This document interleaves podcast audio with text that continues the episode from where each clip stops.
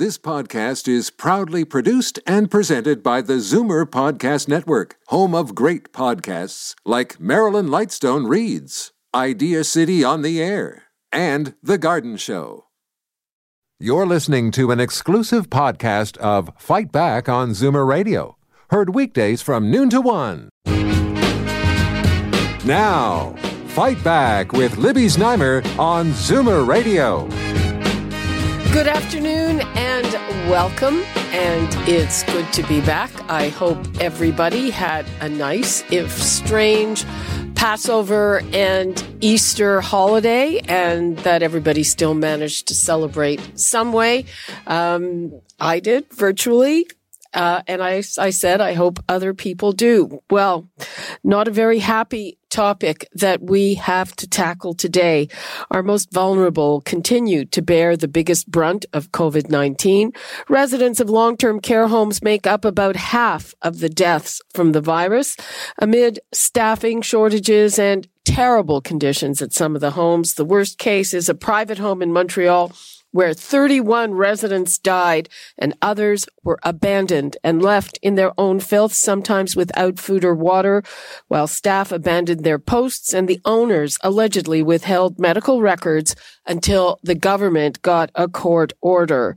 There may be criminal charges in that case. Here at home in Ontario, 86 long-term care homes are experiencing outbreaks, and 114 residents have died of COVID-19 related deaths. That includes the Pinecrest Nursing Home in Bobcaygeon, which has seen 29 of its residents die. 5 have died at Chartwell Gibson Long-Term Care Residence in North York, where a COVID-19 outbreak was first reported almost 2 weeks ago. There are now said to be 22 residents who've tested positive, and there is a 9th COVID-19-linked death at Markhaven Home for Seniors in Markham. Meanwhile, the federal government is promising new measures to protect these residents. So I'd like to give out the numbers. I'd like to hear from you if you have a loved one or a friend, or if you are in long-term care. What is the situation? I know part of the issue, they are overwhelmed and people are having a hard time even just getting through to loved ones or getting any information on them. It is really a heartbreaking situation, and we do want to hear from you. The numbers to call, 416-360-0740, toll-free 1-866-744-740. And now I am joined by the Zoomer Squad, including Marissa Lennox, Chief Policy Officer at CARP, David Cravit, Vice President of Zoomer Media and Chief Marketing Officer at CARP, and Peter Muggeridge, Senior Editor of Zoomer Magazine. Hey, everyone. Hey, Willoughby. Hello. I hope everybody had a nice holiday. We did. I did. Yep. Thank you. Okay. Well, unfortunately, the holiday was marred by receiving this news, which was absolutely dire over the weekend. Let's start with Marissa. Yeah. You know, I think what's so heartbreaking about this situation is we can't even say that the home did everything humanly possible to save the lives of those 31 residents. We can't even say that. In this case, there was an utter disregard for human life. No one was monitoring how many staff showed up. No one monitored the care that was meant to be provided to these residents. And when health officials arrived, they found next to zero staff. They found urine bags spilled on the ground. Residents were laying in soiled beds, something that you might expect in a concentration camp. It's utterly just heartbreaking, shocking disregard for human life. It's a horrible situation. This, of course, was the Heron home in Quebec, and criminal charges may be the result of this, but they were cited 3 years ago for problems. I mean, the really heartbreaking thing to me is that we've been talking about, you know, staffing shortages. And of course, this is an extreme example. And the Premier Legault says it looks like gross negligence, but these problems have existed for years, David. They've they've existed for years, and I think to Marissa's point, there's a difference between saying I have an adequately staffed, well-run, long-term care facility where I have a higher case rate and death rate simply because COVID-19 adversely affects older people, but we're handling it and we're doing the best we can with this tragic virus. And the opposite thing, I don't have enough people, I'm not getting enough people, and nobody's watching to make sure that I try my best to handle it. And I know, we'll remember a couple of weeks ago when we were talking about Bobcaygeon, and we were talking about volunteers that were coming in from the community to help with the staffing.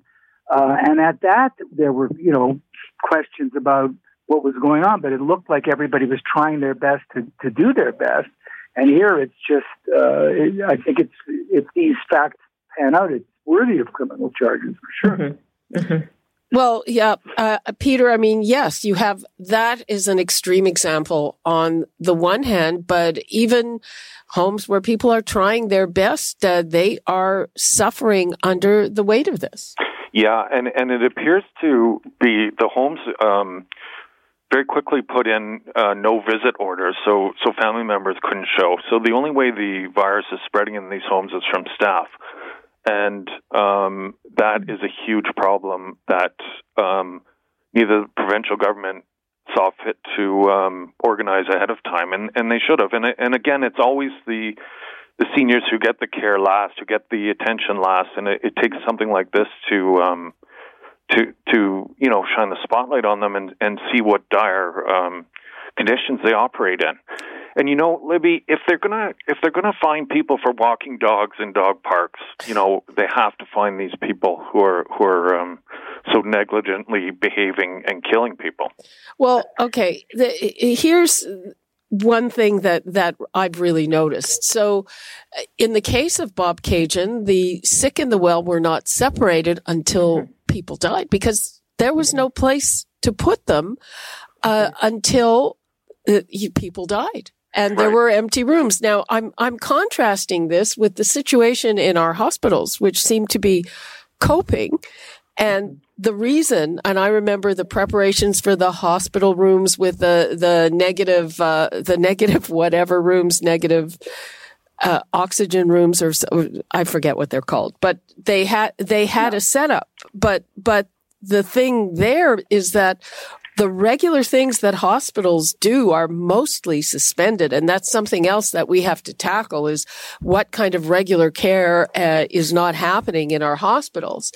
But mm-hmm. I guess long-term care couldn't do that. They couldn't get rid of residents so they could prepare for an outbreak. No, and when the suggestion of residents going home to be with their family members was even presented, long-term care homes threatened to give up their beds.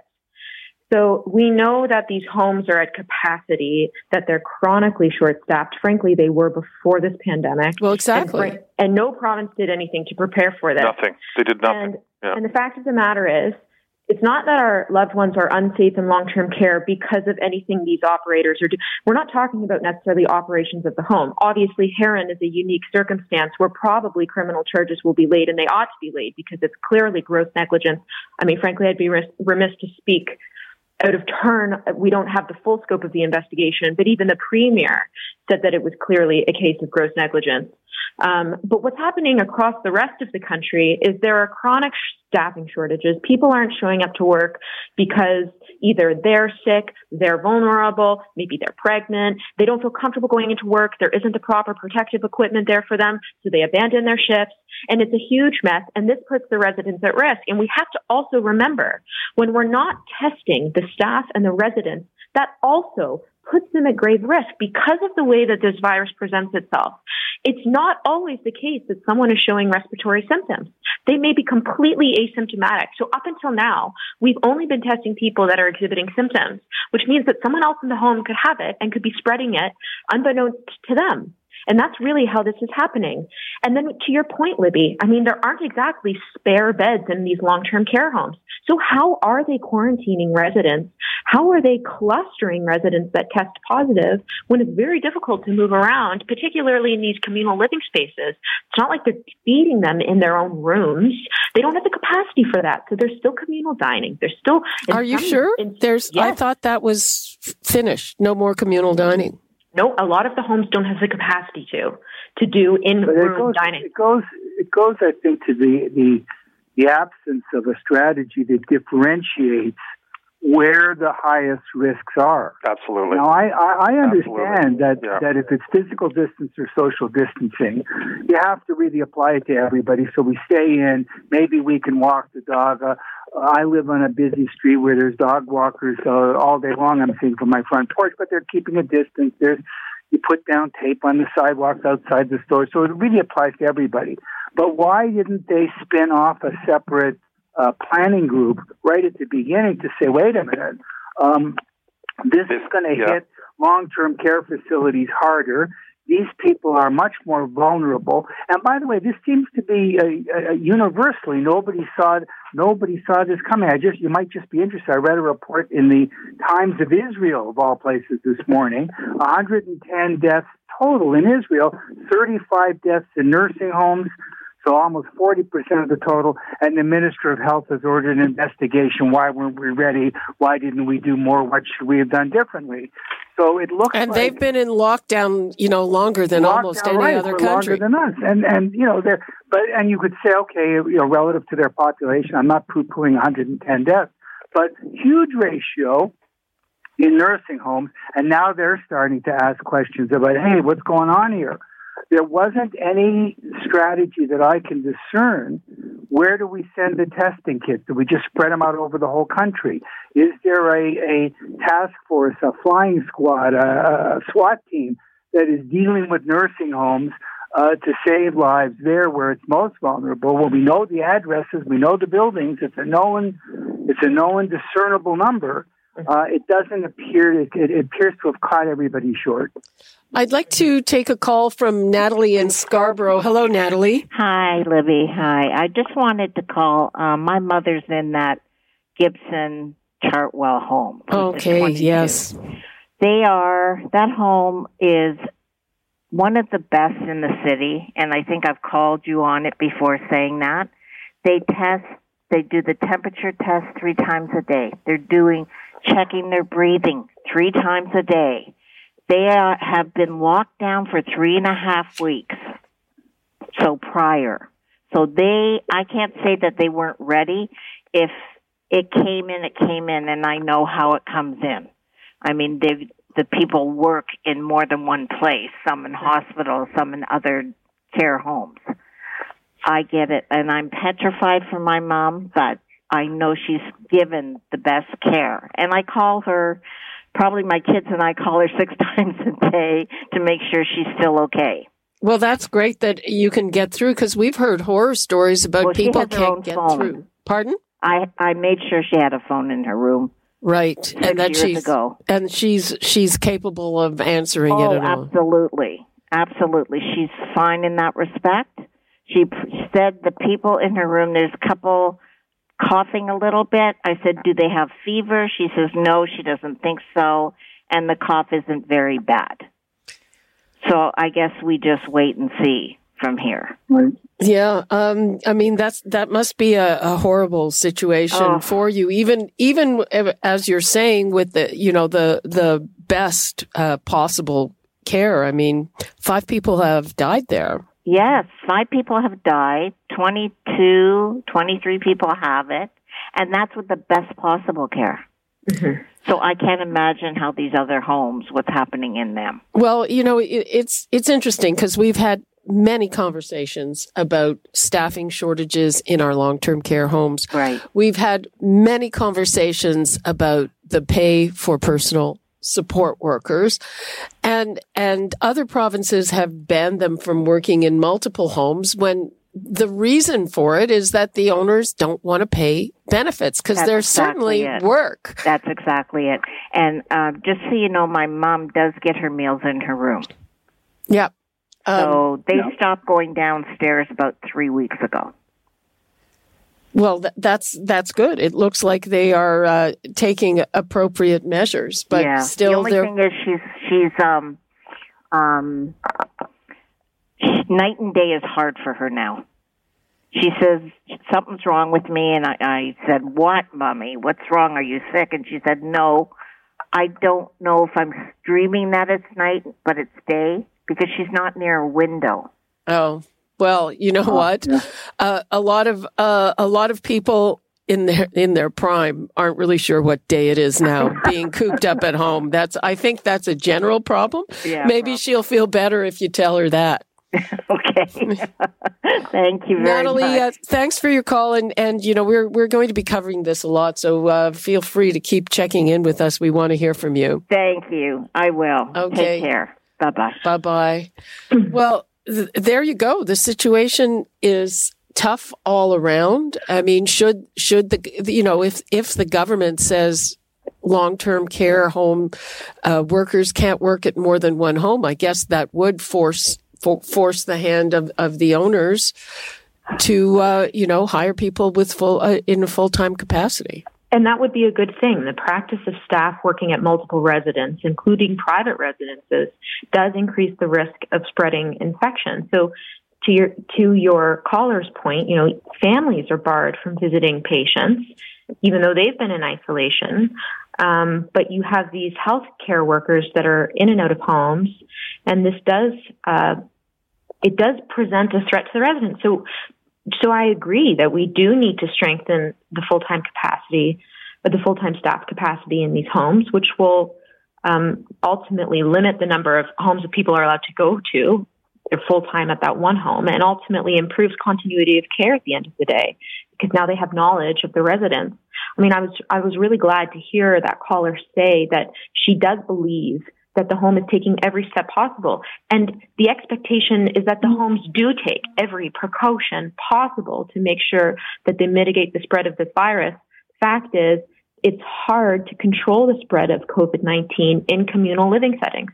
But that isn't a comment on the fact that a lot of the homes are taking every step humanly possible to test temperatures to make sure that their patients are healthy, and where the province can step in and make sure more testing gets to these residences, then that would be a very good thing. You know, David, you were saying there was no preparation. I mean, other than the fact that every flu and probably every disease is more dangerous to a frail older person, for sure. We didn't hear that this one particularly targets older people, you know, until quite recently, I guess. And that was evidence out of China, which I would say is to be looked at with caution at the best of times. Well, I think we were basing the vulnerability of the elderly as much on Italy and Spain. And it's proven to be true here. My complaint, and I'm echoing, you know, in response to the caller, who I think we are glad to hear that particular facility is well run and is vigilant, and nobody's saying that the whole industry is careless or that there aren't any nursing homes. Mm-hmm. We're tracing it back to whether the government had a strategy to help and to verify that the right resources were in place, and they would have checked off that particular facility and said, okay, everything's fine here. What about the next one? They don't appear to have done that. They appear to have had a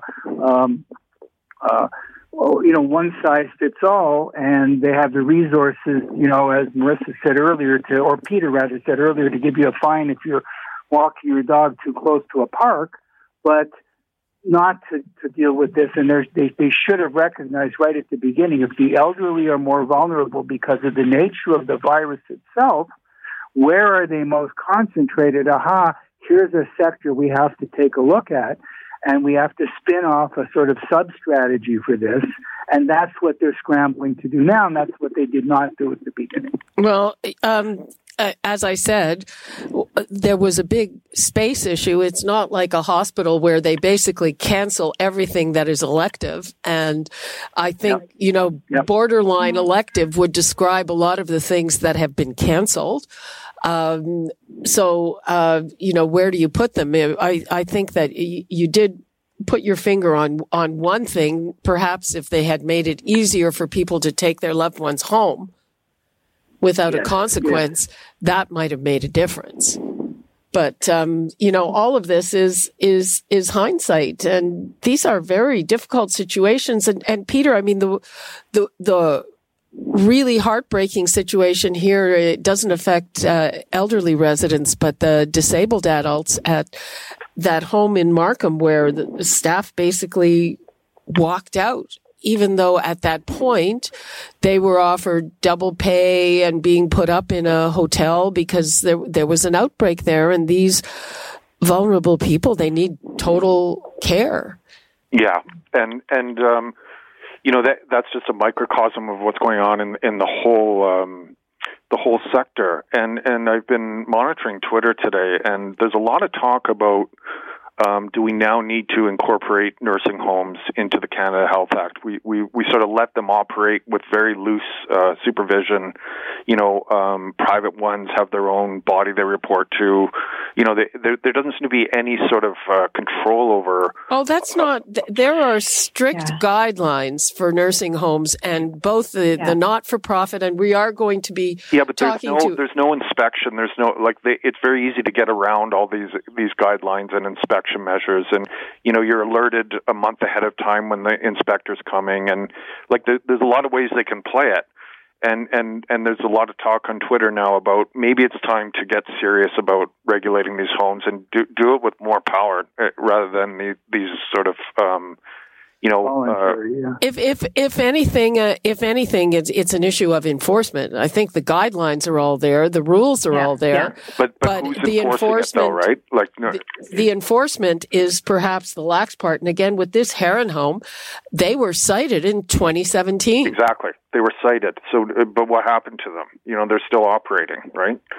And we talked on this. I'm sorry. Go ahead. Go ahead. No, you go ahead. No, well, we talked on this program was a month or so ago about the home that was using eggs that had expired 3 months earlier. That was the Auditor General's report. Nothing happened. You know, well, you know, we're working with them. Where I think the Minister Christine Elliott actually responded to a question from Marissa. That, well, you know, but so it happens, and then nothing happens, and I think that's.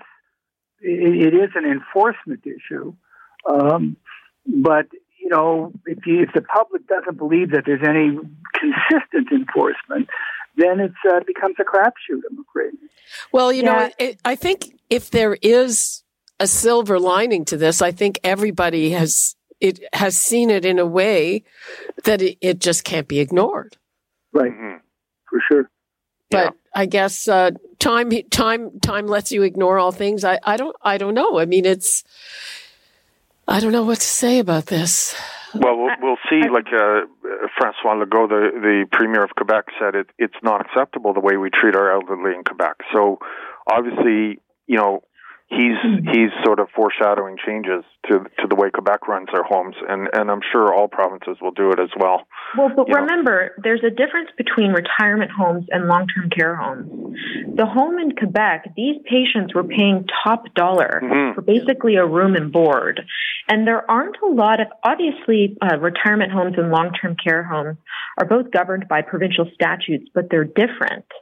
In Ontario, we have the Long-Term Care Homes Act, and then for the retirement homes, it's the Retirement Homes Act, which basically creates a separate body, the RHRA, that then does the regulation and does the inspection, so on and so forth. But people in retirement homes don't always require a high level of medical care. So in terms of whether or not, you know, these contracts, or rather these provincial statutes, you know, it demand a certain minimum standard of care for all. It's often the case that people in retirement homes don't actually have an extreme care need, but in long-term care homes, I would argue that they are very heavily regulated. And that there, you know, obviously there's a capacity issue when it comes to conducting these inspections, and many advocates have come forward and said that there is a huge need for these inspections to be random and more frequent than they are right now. But I think that that's a challenge that is recognized at the provincial level across the country. Yeah, well, but it's always been recognized, but nothing has ever been done about it. You know, like, and then. and then we have something like this, and then we'll have another outbreak in next year, and we'll say, well, we have to recognize that we... But nothing is ever done about it. So someone has to step forward. Some governing body has to step forward and say, this is what we're going to do. We're going to get these things under control. We're going to get them all following the same rules, and we're going to enforce harsh penalties for those that don't. And that would be the Ministry of Health. It's not doing it, Marissa. It's not doing it. Well, we just had the big report following the murders. Yeah. And I believe those things are in the midst of being implemented, Marissa? Yes. To some extent fell off the radar, but I understand in February the ministry came out and said that they were beginning to implement some of the recommendations. And they also did announce a task force that was going to look into what staffing should look like in some of these long-term care homes. Again, everything's sort of been just sort of put on the back burner as we try to grapple with this pandemic. So that's obviously unfortunate. But it was on the back burner before. It moves in a snail's pace, and the pandemic, if anything, is proving, not just on the issue of long-term care, but other issues, that you can move faster, you can be more flexible, you have to be more flexible and responsive, because these diseases don't wait around for your org chart. Let's take a couple of calls. We've got Rosie in Guelph. Hi, Rosie. Hi, Libby. I just wanted to say that I certainly agree with the PSW situation. These women, primarily women, are low-paid, overworked, and that's the reason they have two or more jobs, because they are not wanting to give them benefits, because there's obviously the work out there. But I want to say here in Guelph, we have an outbreak at our general hospital, and it was brought in by two nurses who also worked at a hospital in Kitchener that already had COVID-19, and they were still coming to Guelph. And it's worked out that we've had the hospital kind of shut down. I forget the exact terminology, but there's 25 staff and 6 patients. And, yep, and the rest of it's confined to some... like the Homewood Health Center has that, and different senior residences.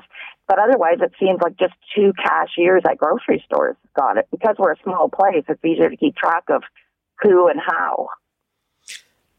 Yeah, that's unfortunate. But yeah, that's one of the issues with testing and testing at point of entry and also the PPE. I think some of that is coming on stream, but they don't have proper protective gear. Okay, Rosie, thanks for your call. Let's go to Bill in Toronto. Hi, Bill. Hi, Libby. Can you hear me? Yep.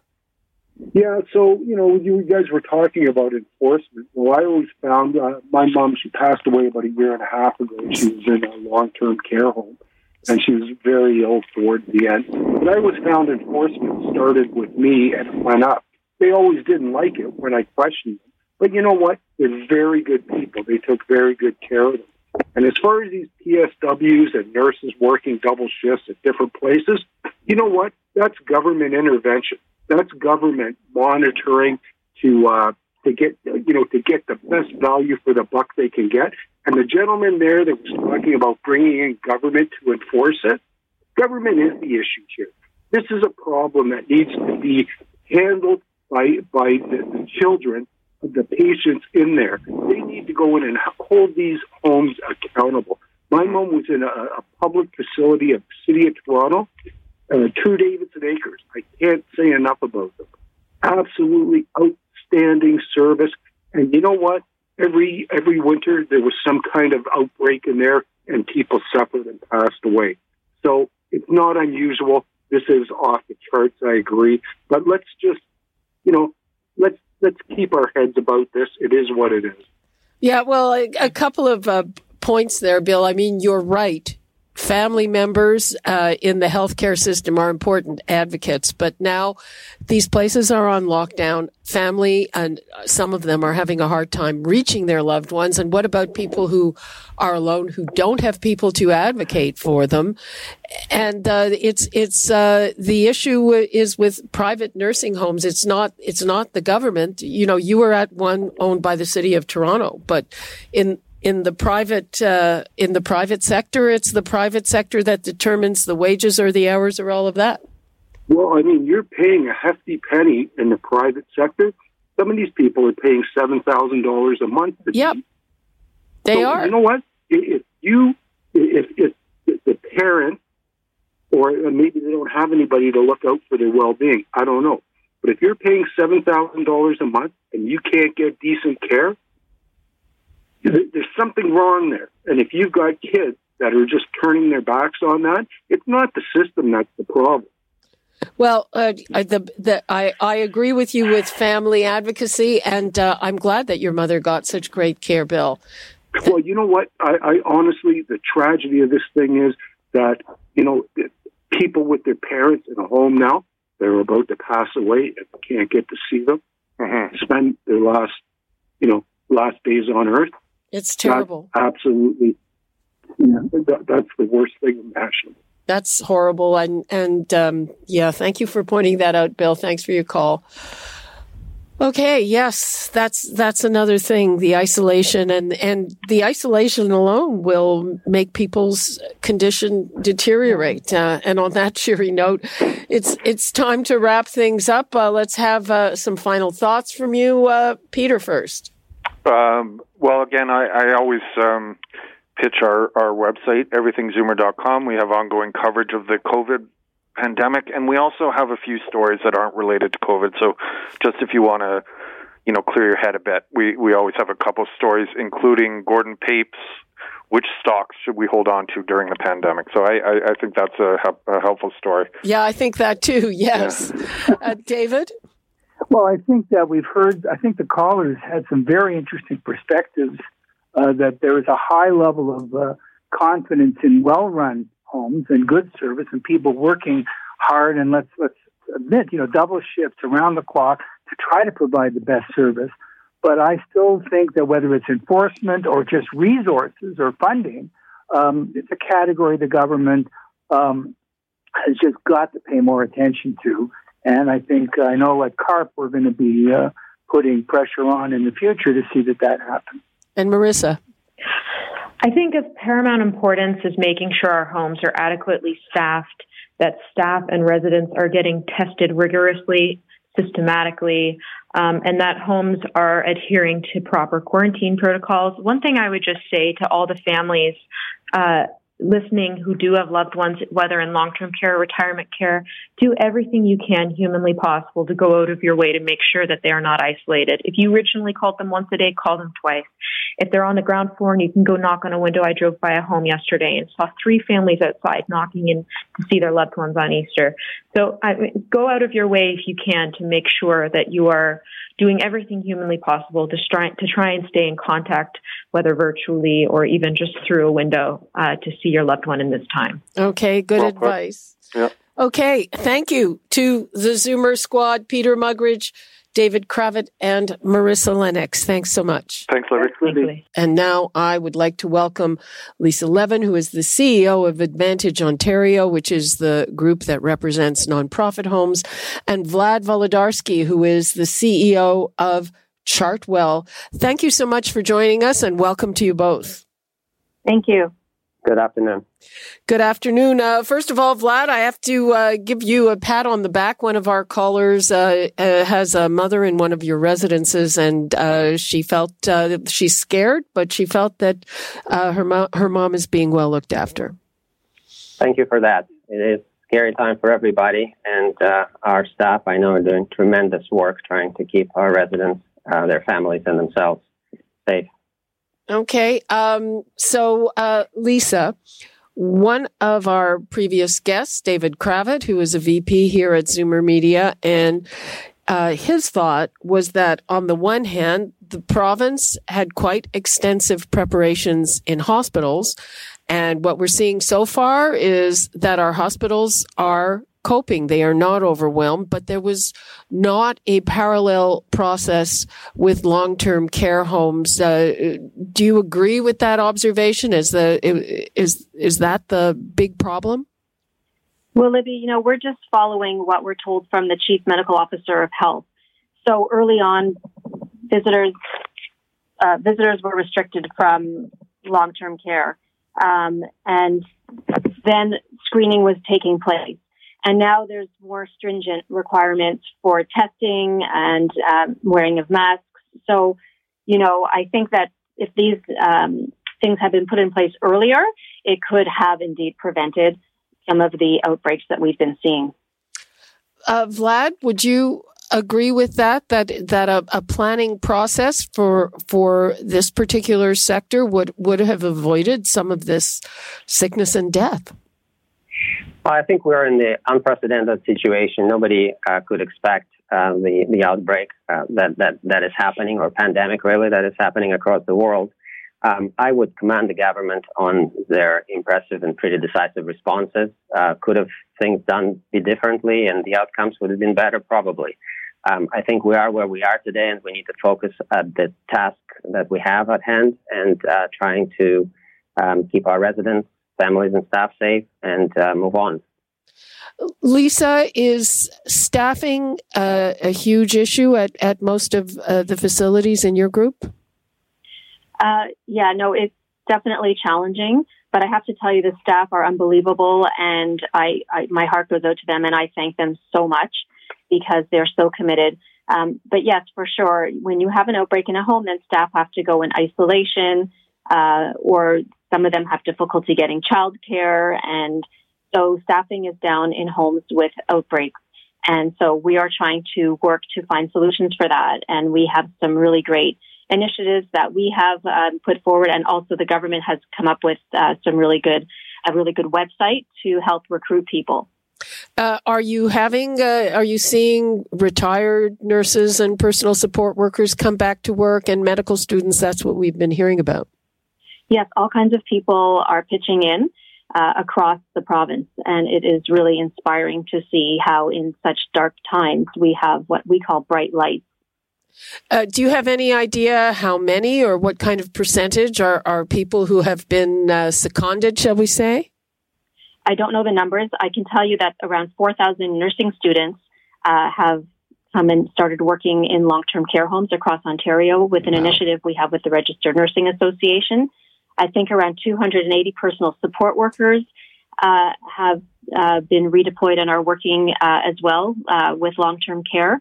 And registered practical nurses, I'm not sure the number, but we're working with their association too. And we also have 70 dietitians on standby through Dietitians of Canada who are ready and willing to take on those roles. So it's been really amazing. And government has been acting very fast. And I've never seen them work this fast. It's been quite incredible. Vlad, what about staffing on your end? Yes, there are challenges in certain places, that is for sure, but I was so impressed with the reaction of the communities and the staff at our homes. I mean, people are certainly going above and beyond, and we're trying to do everything possible to accommodate them. But the outpouring of support that we've been receiving from the residents, families, and staff is just encouraging and fantastic, and certainly gets our staff going in these extremely difficult circumstances. Now, again, we heard from a woman whose mother is in one of your facilities that they stopped serving meals in the communal places, but I've also heard that that's not possible at all homes. Lisa, what about that measure? Yeah, so homes are doing different things depending on what their capacity is. So some homes are continuing to serve in their dining rooms, but they are bringing people in shifts so that there's a lot less people and they can maintain physical distancing between themselves. Obviously, if there's an outbreak, then people eat in their own rooms. And then even without an outbreak, though, some homes are doing things like breakfast in bed. You know, they're trying to make it sound like a fun thing. And there's a lot of creativity going on in the sector, and our members are sharing all kinds of best practices with each other. We're going to be hearing from federal officials this afternoon about new measures for long-term care homes. Now, one of them is something that's in effect in other provinces, and this is forbidding people who work in long-term care to work in more than one home. Vlad, how do you feel about that? Well, it's needs to be balanced, right? This is certainly an important measure from the infection prevention point of view, where you have lowering risk of cross-contamination if you have people working at one home. The reality is, though, they're still going back home and they're interacting there in the community, so you're not completely eliminating the risk. This needs to be balanced with the possibility where in some homes we will have not enough staff to take care of people, and in some other homes you might have too much staff. And so that needs to be balanced as well. So the idea is a good one. It's the implementation that I'm worried about, and that needs to be thought through very carefully. What about the financial aspect? I mean, what we're told is that the reason that a lot of workers don't have full-time hours is an issue of benefits. Can homes afford to pay them more, basically? Well, it really depends on the situation, but I think in the current environment that we're in, everybody's trying to do everything possible to accommodate our employees, to make sure that we have sufficient staff to take care of our residents. And so these are exceptional circumstances and require exceptional measures that people are undertaking, I know. Lisa, what's your view of that requirement? And I'm assuming that if the government puts that in, it'll stand for regular times as well as these extraordinary times. I don't know if it would stand for regular times, but certainly it's a very important measure to put in place to reduce the spread of infection. However, the problem is when you do that, some homes will be unable to operate and will not have enough staff. And that reflects a situation in long-term care where we don't have enough funding and we don't have enough staffing.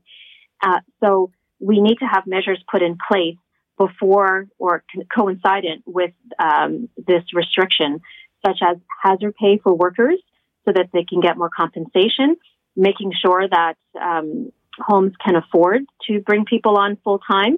And we need to look at as many options as possible to bring additional staffing into the sector. I'd like to take a call from Paul in Etobicoke. Hello, Paul. Good afternoon, Libby. Nice to speak to you. Nice to speak to you. Okay, my wife works in a long-term home in Toronto, and one of the staff tested positive for corona. Mm-hmm. The staff obviously, remained home in quarantine. But the staff member did have contact with basically everybody in the nursing home. Mm-hmm.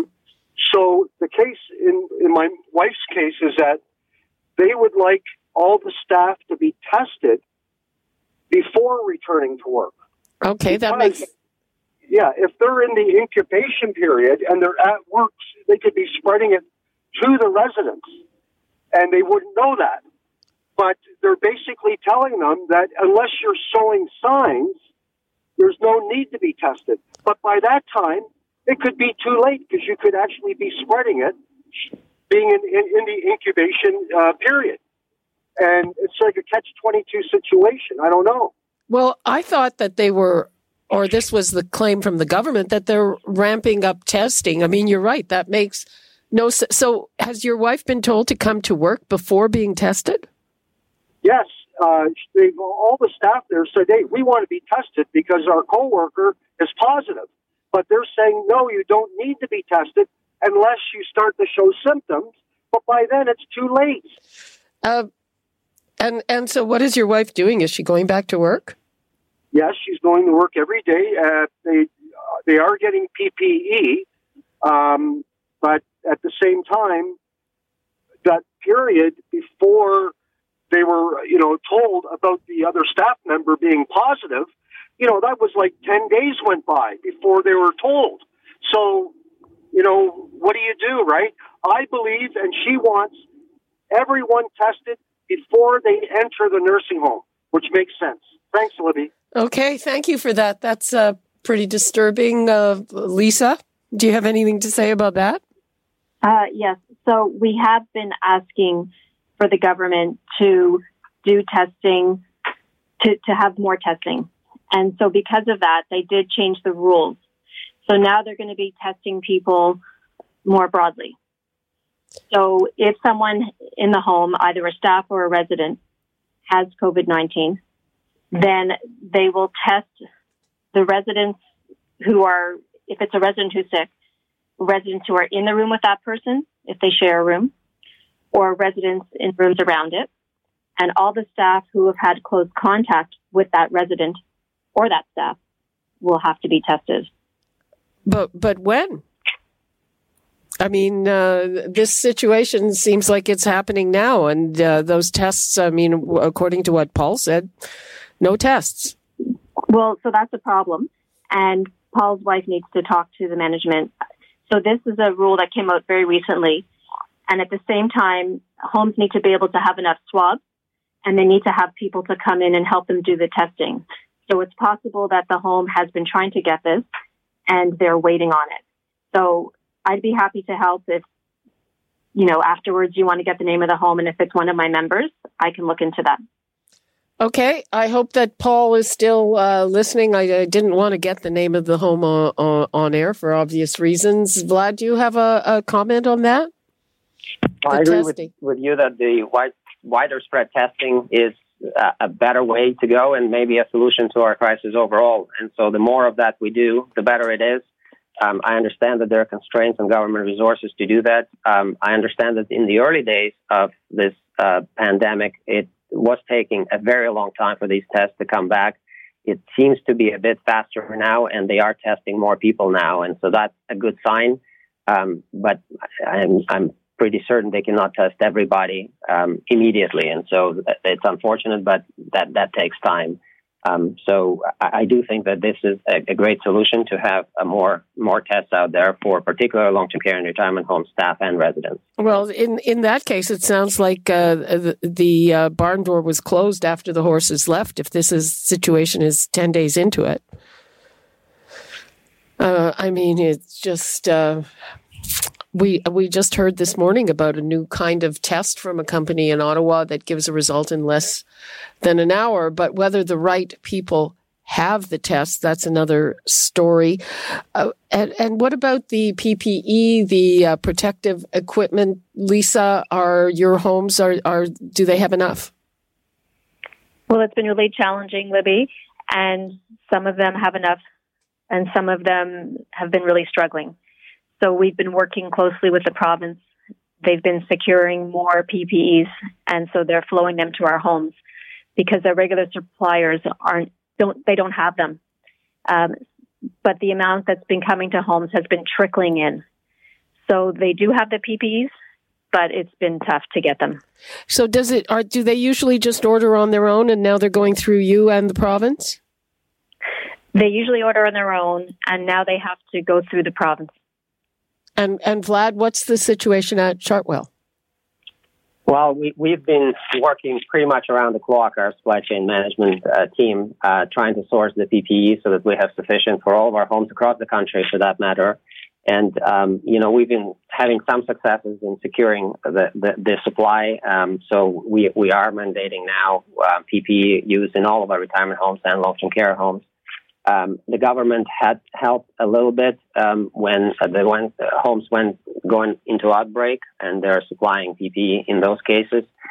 This is certainly a challenge, and will probably continue to be the challenge for some period of time. There are a number of initiatives that I know people are putting together and making groups together to put the orders through so that the PPE can be sourced and available for all healthcare workers, but it's at the present time, it is a challenge. And do you know, is any of it, we know that a number of local companies have retooled to make this. Have you already received any from there, or are these mostly sources from China and the United States?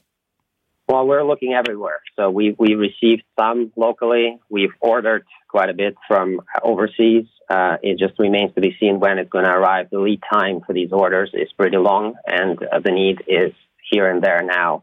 And if there's anything our government can do, maybe one of the top three things is to provide priority access to retirement and long-term care sector to the PPE supply that they have. Okay, yeah, we're running out of time. Lisa Levin, what is the priority for you? Well, the priority is that we need to keep with the PPE. We need to ensure that staff have the right equipment, and we need to make sure that as many people as possible in the homes are tested. We also have to look at other environments, though, that aren't getting support.